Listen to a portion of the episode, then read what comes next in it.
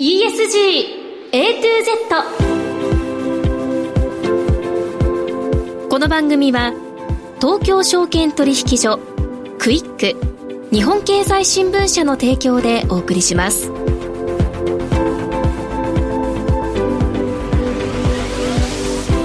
皆さんこんにちは滝口ゆりなです。2月5日月曜日のお昼皆さんいかがお過ごしでしょうか？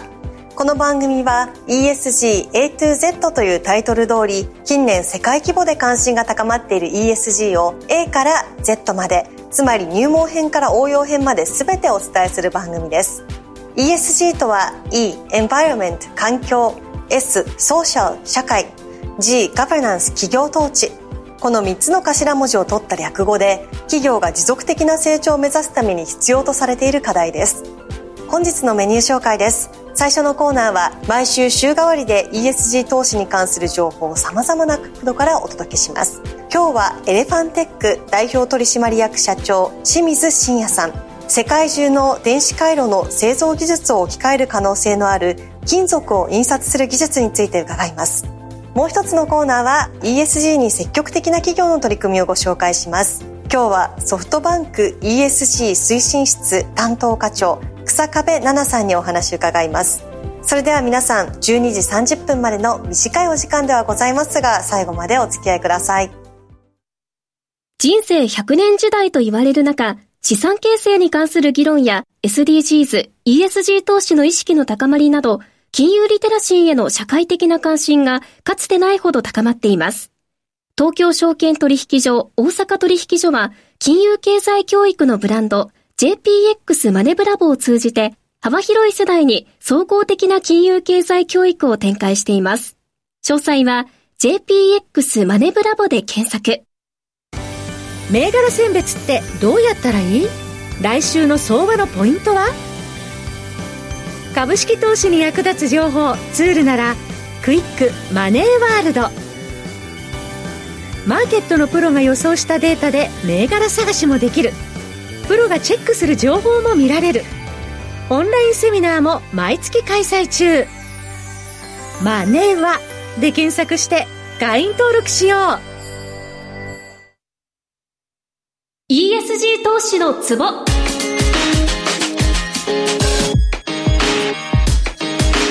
週替わりで ESG 投資に関する情報を様々な角度からお届けします。今日はエレファンテック代表取締役社長清水真也さんにお越しいただきました。清水さんよろしくお願いします。よろしくお願いします。清水さんが2014年1月に創業した東大初のテック系スタートアップということで、ちょうど10周年なんですね。そうですね。在学時代に研究されていた内容で、そのまま起業されてという流れだったんですか？実はですね、はい、東京大学を一旦卒業して、私、マッキンゼってあの経営コンサルティング会社に2年ほどおりまして、はい、で、まあ、それ辞めて、まあ、どういうアイデアで起業するかっていうのを考える中で、まあ、昔の恩師のというか、はい、東大の先生と、じゃあこれでいこうっていうことで決めたみたいな。そんな感じなんですね。それがどんな技術なのかというところなんですが、独自に開発された金属を印刷する技術ということですね。製造工程がシンプルな上、環境への負荷が極めて低く、持続可能な社会の実現に向けて今後、世界中の電子回路を製造方法を置き換える可能性もあるということで、CTEC アワード2023で経済産業大臣賞も受賞されているということなんですけれども、この金属を印刷する技術っていうのはまずどういうものなのかというところから伺っていきたいと思いますが、いかがでしょうか？はい。金属を印刷する技術ということで、まあちょっと突拍子もない技術に思えると思うんですが、文字通り金属をインクジェット印刷技術で印刷できるという技術でして、それが何が嬉しいかと言いますと、今までですね、例えばプリント基板っていう電子回路っていうものはどうやって作ってたかというと、はい、エッチングという方法で作ってまして、それはどういう方法かというと、はい、樹脂の板の上に銅の板、銅箔を貼って、い。らない部分を溶かして捨てて、残ったところを配線として使うっていう、引き算の方法で作ってるんですね。でもこれは半導体電子回路、ほとんどのものはこのエッチングとかフォトリソグラフィーって方法で作られてます。で、そうすると、い。らない部分を溶かして捨てるので、実際使ってる割合ってすごく少ないですね。ものすごいもったいないんですよ。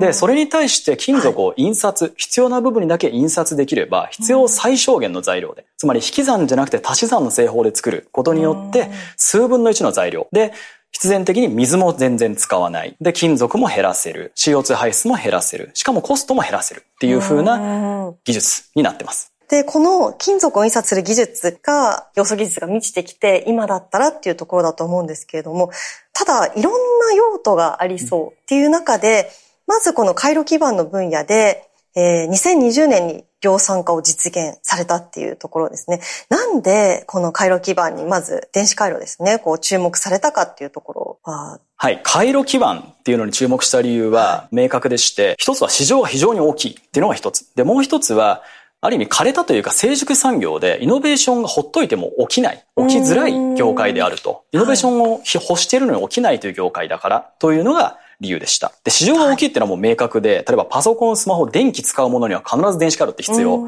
なので、市場は大きいというのがポイントになりますね。なるほど。で、この量産化にあたって、印刷用のプリンターとインクを売るということだけじゃなくてですね、自らその基盤メーカーとして基盤工場を作られて、量産拠点を立ち上げるっていうところで、まあまあよく言いますけど、ソフトウェアのスタートアップに比べてハードウェアのスタートアップは資金的なリスクも高いってよく言われると思うんですけれども、なぜここまでね、こぎつけられたかというところいかがだったんでしょうか？おっしゃるようにもう数十億円規模の設備投資をして工場を作るっていうのはスタートアップとしてはあまり簡単ではない。最近出てきてますが、日本ではまだまだ少ない。でなぜそうしたかというと、結局、最初のこう、もう業界自体を全部ひっくり返すようなイノベーションなので、要素技術だけあるので誰か使ってくださいって言っても、やっぱ最初にそれを量産化するリスクを取る人っていうのがなかなか生まれないというのが業界の問題としてありました。でなので、あの、我々もめちゃめちゃ大きい電子回路メーカーになるというつもりもないんですけれども、最初の実証、これを世に問う実証は自社で投資してやらないと、この業界変わるの何十年もかかるなということでやろうと決めたというのが経緯になってます。で、この2040年までのロードマップを拝見しますと、量産実証はフェーズ1とフェーズ2があるということで、これ今はフェーズ2なんですかね？そうですね。はい、あの、量産自体も2段階に分かれてまして、はい、量産って言っても、まあ、まずは物が最小限作れますよということを実証するのがフェーズ1。うん、で、これで実際に、例えば国内では映像さんだったり、福田さんだったり、いろんなもう電子機器メーカーさんに量産で毎月納品してますっていうことで、まあ、そういった実際使えるよということが証明できました。で、フェーズ2はそれがスケールアップできるかっていう新たなチャレンジなんですね。はい、今はそのまさにスケールアップできるかというところに入ってきています。なるほど。そしてこれ、10年後というところなんですが、10年後には回路基板製造装置市場を独占するという計画立ててらっしゃると思うんですが、この独占ということにかなりこだわってやってこられてるというふうに伺ってますが、このあたり詳しく伺えますか？はい。独占というのは非常に重要な、日本にとっても非常に重要なキーワードだと思ってまして、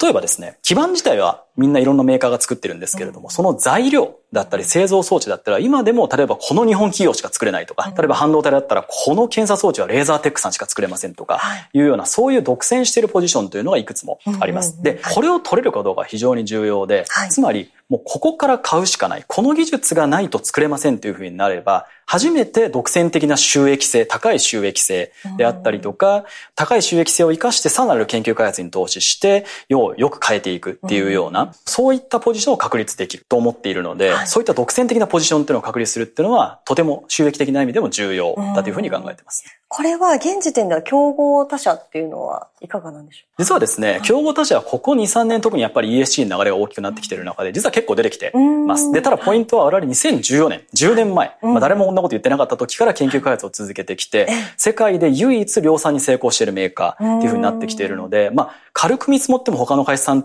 とはやっぱり5、6年から7年とかぐらいは進んでいるというような形、今は少なくとも独占的なポジションを確立できています。なるほど。そしてこの電子回路基板製造装置市場を独占した後なんですけれども、他の分野にも金属を印刷する技術で進出を目指してらっしゃるということなんですよね。これ、どんな分野が電子回路基板以外に考えてらっしゃるんでしょう正直めちゃくちゃいろいろありまして、それは例えば半導体、後工程だったりとかもあれば、もう全く違うセンサーの製造だったりとかいろんなこともあるんですが、いずれにせよですね、今までは例えば何かを作ろうと思った時に、いろんな製法ってあるわけじゃないですか。その中で印刷するっていう方法ってあんまなかったわけですね。でもそれが今後そういう生産技術作るときに、あ、じゃあここはインクジェットで印刷したらいいんじゃないかっていう形で、世の中に新たな製法というのを一つのオプションを加えていくという形になるので、もういろんな製造工程とかで使われていくような、そういうものになっていくと思います。はい。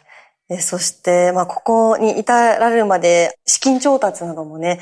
といろんなご苦労ももしかしてあったのかなと思うんですけども、累計で90億円調達されてきたというところで、これ、どのようなところから調達されるパターンが多かったのかも含めて、この資金調達のプロセスなど、ちょっとシェアしていただけますかね。結構、まあ、資金的には苦労してきました。まあ、10年間の中で、最初特に6年間基礎研究なかなかものができなくてやってたフェーズもあったので、その時は相当本当に苦労しました。でその中で一つ我々の特徴としては、事業会社とベンチャーキャピタル、機関投資家、まあその半々ぐらいで資金を調達しているというのが結構珍しいパターンかなと思いますね。これはですね、実はこのインクジェットという技術、我々成功エプソンさんというのは特に大きなパートナーとして資本業務提携させていただいてるんですけども、世界一クラスのインクジェットの技術を持ってるんですね。この印刷の技術だったり、ナノテク材料の技術、他には三井化学さん、新越化学さんとかそういった株主さんもいらっしゃって、はい、日本の技術なんですね。なので、お金だけではなくて、そういった日本の技術を活かしながら世界で戦っていくということに向けて必要だったというようなことになってます。なるほど。そして、エーファンテックさん、昨年10月、経済産業省が運営するインパクトスタートアップ育成支援プログラムの J スタートアップインパクトにも選定されたというところで、まあ、ようやくこの日本のインパクトスタートアップというところが、何でしょう、この名前がついて、もうすでにやってらっしゃる会社さんはあったと思うんですけども、そこにインパクトスタートアップという名前がついて、やっとね、始まってきたなっていう印象あるんですけれども、まあ、その一社として非常に期待されていらっしゃると思うんですが、インパクトスタートアップっていうところに関しては、どういった視点で見てらっしゃるんでしょう？まず選んでいただいたのは非常に嬉しく思いますという点と、インパクトイコールいわゆる慈善活動やノンプロフィットではないということをまあ証明していきたいなというのが一つあります。例えば今、グローバルにも、この ESG といいますか、いわゆるクライマットテックとかクリーンテック、CO2 排出しない、水を使わない、こういったテクノロジーへの投資がすごく高まってるわけですけれども、それは決して事前意識とか社会貢献ではなくて、ゲームルールが変わる。脱炭素しなきゃいけないので、今まで使っていた、我々の業界だったら今まで使っていた電子カルテは環境負荷高いので使えなくなる。ってことはその代替物って誰がそのポジションを確立するのか。これが使えなくなる。じゃあこれはどうなのかっていうことでゲームチェンジが起きるタイミングでそういった独占的な企業を作っていくチャンスがある。純粋に経済的なチャンスとしてこの ESG というのは投資チャンス。ゲームルールが変わるので。というようなポジションを、まあ、自ら証明していきたいなというふうに思ってまして。なるほど。はい、では最後に清水さんご自身の今後の夢であったりありたいお姿伺えますか？はい。私はですね、日本から技術で世界で戦っていける、世界を良くしていけるっていう前例になりたいなというふうに思ってます。で、日本っていうのは多分一番持っている技術や投資している科学技術と、それを実用化するときに得られる収益っていうののギャップが大きいと思ってるんですね。すごい研究開発投資は日本はしてるんですけれども、そこから実用になっていかない。で、これでしかも前例もないので、なかなかやはりこのテクノロジーの領域に投資が集まっていないというのも現状だと思ってます。で、その中で日本からですね、技術で世界を良くしていく、世界ナンバーワンになっていくっていうことが前例と証明できれば、これエレファンテックさんもできたんだから、こっちもできるんじゃないのということで、より大学にも例えばお金が回ったりだったりとか、まあそういうようなポジティブなサイクルが回るための前例になりたいし、まあ、そういう国に日本をしていきたいなというふうに思ってます。今日は、えー、エレファンテックの世界中の電子回路を置き換える可能性のある金属を印刷する技術についてお話を伺いました。清水さんどうもありがとうございました。ありがとうございました。ラジオは一方通行ではありません。パーソナリティと聞いているあなたの心が合わさって、その瞬間に合う心地の良い世界が作られています。あなたが気分を上げたい時やリラックスしたい時、ちょっと寂しい時やぼーっとしたい時など、その時の気持ちにぴったりな音や声を準備してあなたをお待ちしています。ラジコはどんな時も居心地の良い場所でありたい。聞く場所が家だって移動中だって海や山でも、あなたが耳を傾けるだけで、そこが一番の場所になるように。心が整えば、今日も明日も、きっといい日になる。さあ、心地の良い声を浴びていきましょう。世界を広げる音がある。ラジコ。ピックアップ ESG。ここからのコーナーは ESG に積極的な企業の取り組みを詳しく伺います。今日はソフトバンク ESG 推進室担当課長、草壁奈々さんにお越しいただきました。草壁さんよろしくお願いいたします。どうぞよろしくお願いします。通信会社のソフトバンクといえば私たちにとってとても身近な企業ですけれども、実は ESG の有料企業ということで、2023年は日本経済新聞社が主催する第5回日経 SDGs 経営大賞で最高評価の大賞を受賞しています。また、脱炭素経営ランキング GX500 で第1位、そして世界の代表的な ESG sg 指数 DJSI ワールドに国内トップスコアで2年連続選定されています。そして世界的な ESG の評価指標である MSCI ESG レーティングスで最高評価の AAA を獲得と国内外のサステナビリティ格付け評価機関から相次いで最高峰の評価を得ています。これは本当に一朝一夕で成し得ることではない。長年の積み重ねが実を結んだ結果だと思うんですが、ソフトバンクはいつ頃からこの ESG の分野には力を入れ始めたんでしょうか？そうですね。長年の積み重ねというと、まさにその通りで、割とソフトバンクの創業時からの DNA に組み込まれている考え方と ESG ってこう、とても近しいというふうに、あの、思っています。ソフトバンクってあの、情報革命で人々を幸せにするっていう企業理念を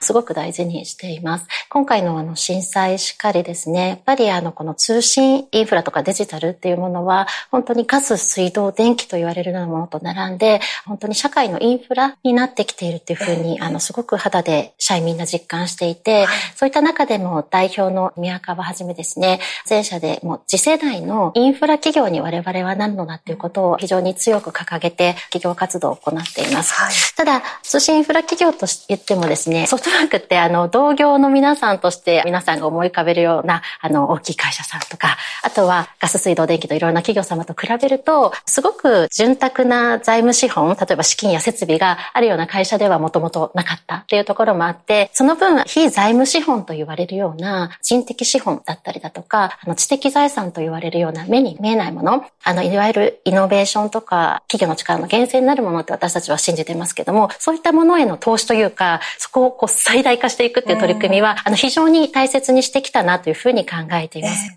ただそれをですね、あの、昨今の ESG 投資とかっていう言葉でも言われたりしますけども、そういったあの、国際的なフレームにしっかり乗っ取ってですね、開示を強化していく、まあ、取り組みを強化していくってことを注力したのが、だいたい2020年頃だったかなというふうに思います。はい。そして組織面のお話も伺っていきたいんですが、宮川社長が ESG 最高推進責任者を務められて、ESG 推進担当役員もいらっしゃり、ESG 推進室が中心となって、本当に子会社にもそれぞれ ESG 推進責任者を置かれているということで、この ESG、まあ、SDGs の様々な取り組みを全社で展開されているって、こういった組織面の工夫も終わりだと思うんですが、この5万人を超える全社員の業務が持続可能な社会づくりに貢献するように徹底した体制にするって、これがまず、あの、素晴らしいところだなと思って拝見しています。大企業で全社員に徹底するのってなかなか容易なことではないと思うんですが、どうやってこの社員の方の意識に ESG を浸透させてきたのかというところをぜひお伺いしたいと思います。ソフトバンクは、あの、ソフトバンク株式会社単体でも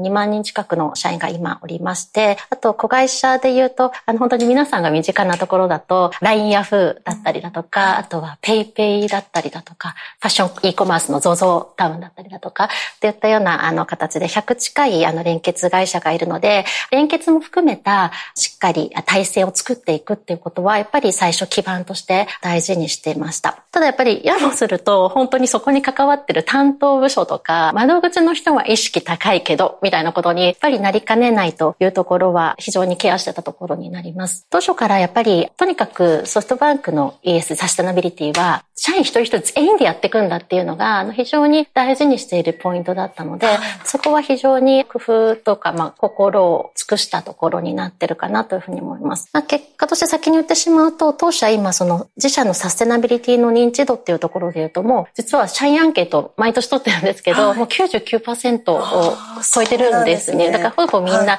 知っているのと、かつこれが嬉しいなと思ってるのは、共感度がとても高い、会社の取り組みをいいねと思ってる社員が8割以上いるっていうところは、すごく嬉しいことだなというふうに思っています。もともと私実は人事、人材開発の仕事がすごく長いんですけども、はい、やっぱその時からこう大切にしてるのが、人ってって3方向から聞くと、こう、その気になるというかですね、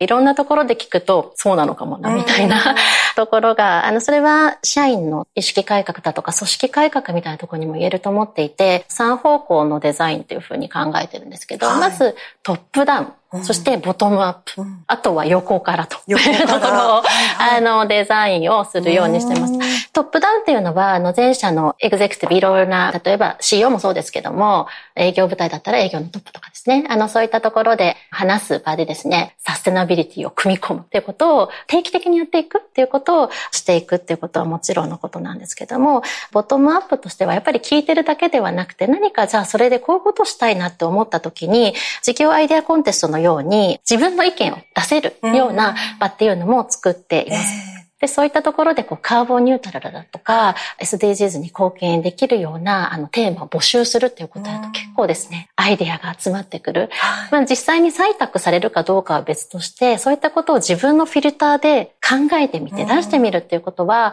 あの非常に自分ごと化につながることかなっていうふうにあの思っています。あとはもう一つ横から、例えば営業主体にしてるパーソンで言うと、セールスパーソンで言うと、お客様だったりだとか、お取引さんから、なんかソフトバンクやってるらしいじゃんとか、頑張ってるんだねって言われるとですね、なんか話せないと恥ずかしいみたいなのがすごく働くので、あの、そういったところの会話になるきっかけ作りっていうところで、先ほどお渡しした名刺の裏にも、実は SDGs のモチーフが組み込まれたりだとか、商談で話すズーム背景とかにも、ちょっと SDGs を忍ばせたりとかですね、あとは営業の提案資料、企業説明の資料にサステナビリティの取り組みをこう話しやすいようなツールを営業と一緒に開発したりとかですね、とにかくお客様やステークホルダーの皆様との接点にそういったアイテムを仕掛けていくっていうことを、まあ、地道なんですけども、はい。はい、あの、やっていくっていうことを、あ。の、行っています。そしてソフトバンク、あの、冒頭でもおっしゃっていただきましたが、情報革命で人々を幸せにというのが経営理念だというふうにおっしゃられてましたが、まあ、その理念のもと、持続可能な社会の実現に向けて全てのもの、情報、心がつながる世の中というのをコンセプトに取り組むべき6つの重要課題、マテリアリティを定めていらっしゃいます。もうソフトバンクのマテリアリティについて詳しく伺えますか？あの、サステナビリティをビジネスとしてとか、あの、お仕事として扱っているあの方は、マテリアリティという言葉は、あの、非常に馴染み深いと思うんですけども、あの、ソフトバンクとしても6つのマテリアリティというのを掲げて、あの、非常に重要視しています。一言で言うと、まあ、経営の羅針盤というような、あの、言い方をしていますが、6つのマテリアリティ、3つ3つに分けていてですね、はじめの3つ、1から3までは、お客様に、まあ、お約束をするマテリアリティとでも言いますか、あの、事業活動を通じた社会課題解決をこのテーマでしていくよという3つを掲げています。例えば、DX、デジタルトランスフォーメーションによる社会産業の構築がマテリアリティ1。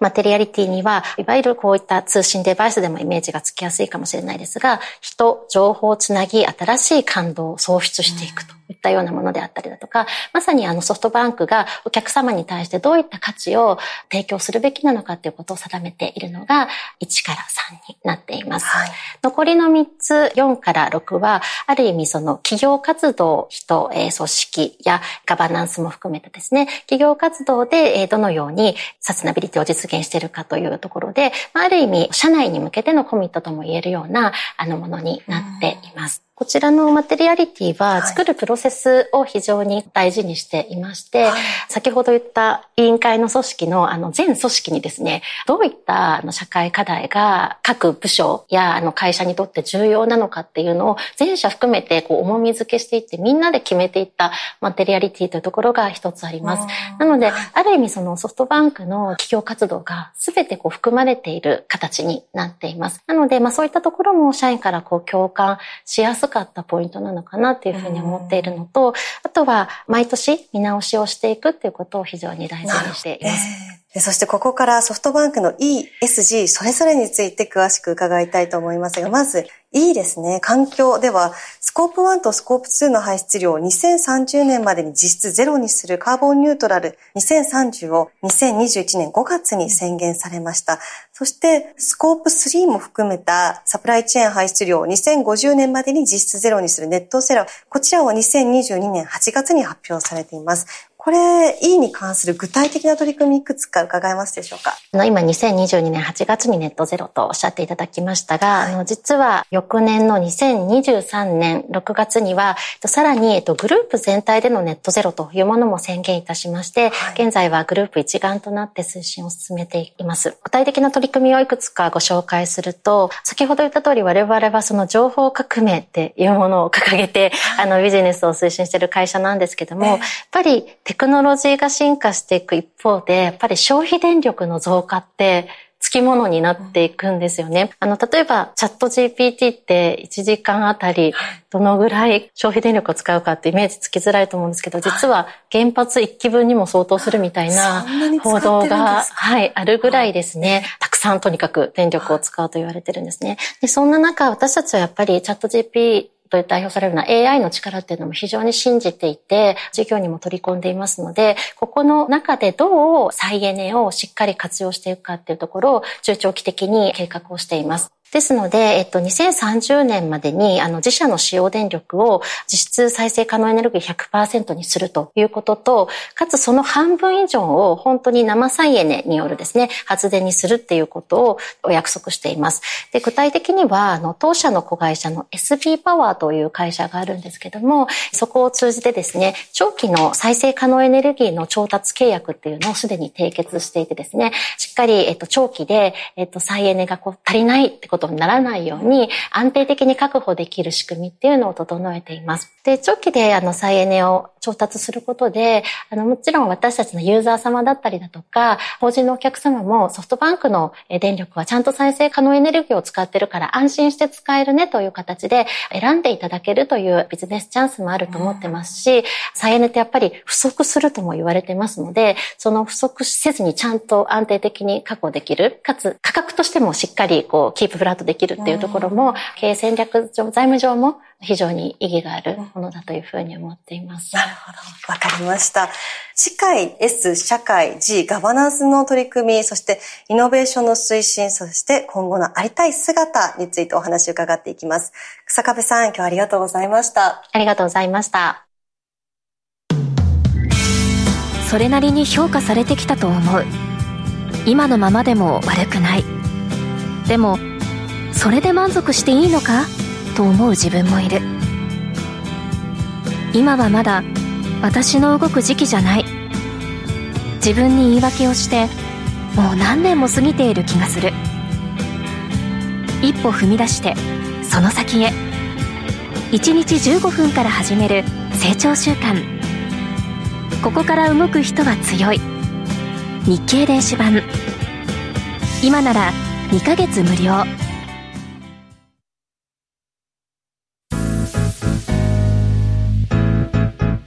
ESG A to Z この番組は東京証券取引所クイック日本経済新聞社の提供でお送りしました。投資に関する最終決定はご自身の判断でなさいますようお願いします。ESG A to Z エンディングです。今日の前半はエレファンテック代表取締役社長清水真也さんに世界中の電子回路の製造技術を置き換える可能性のある金属を印刷する技術について伺いました。後半ではソフトバンク ESG 推進室担当課長草壁奈々さんにソフトバンクの ESG を支える考え方や体制マテリアリティ環境面の取り組みなどを伺いました。今日の放送は皆さんの投資の参考になりましたでしょうか？ここまで滝口ゆりながお伝えいたしました。ありがとうございました。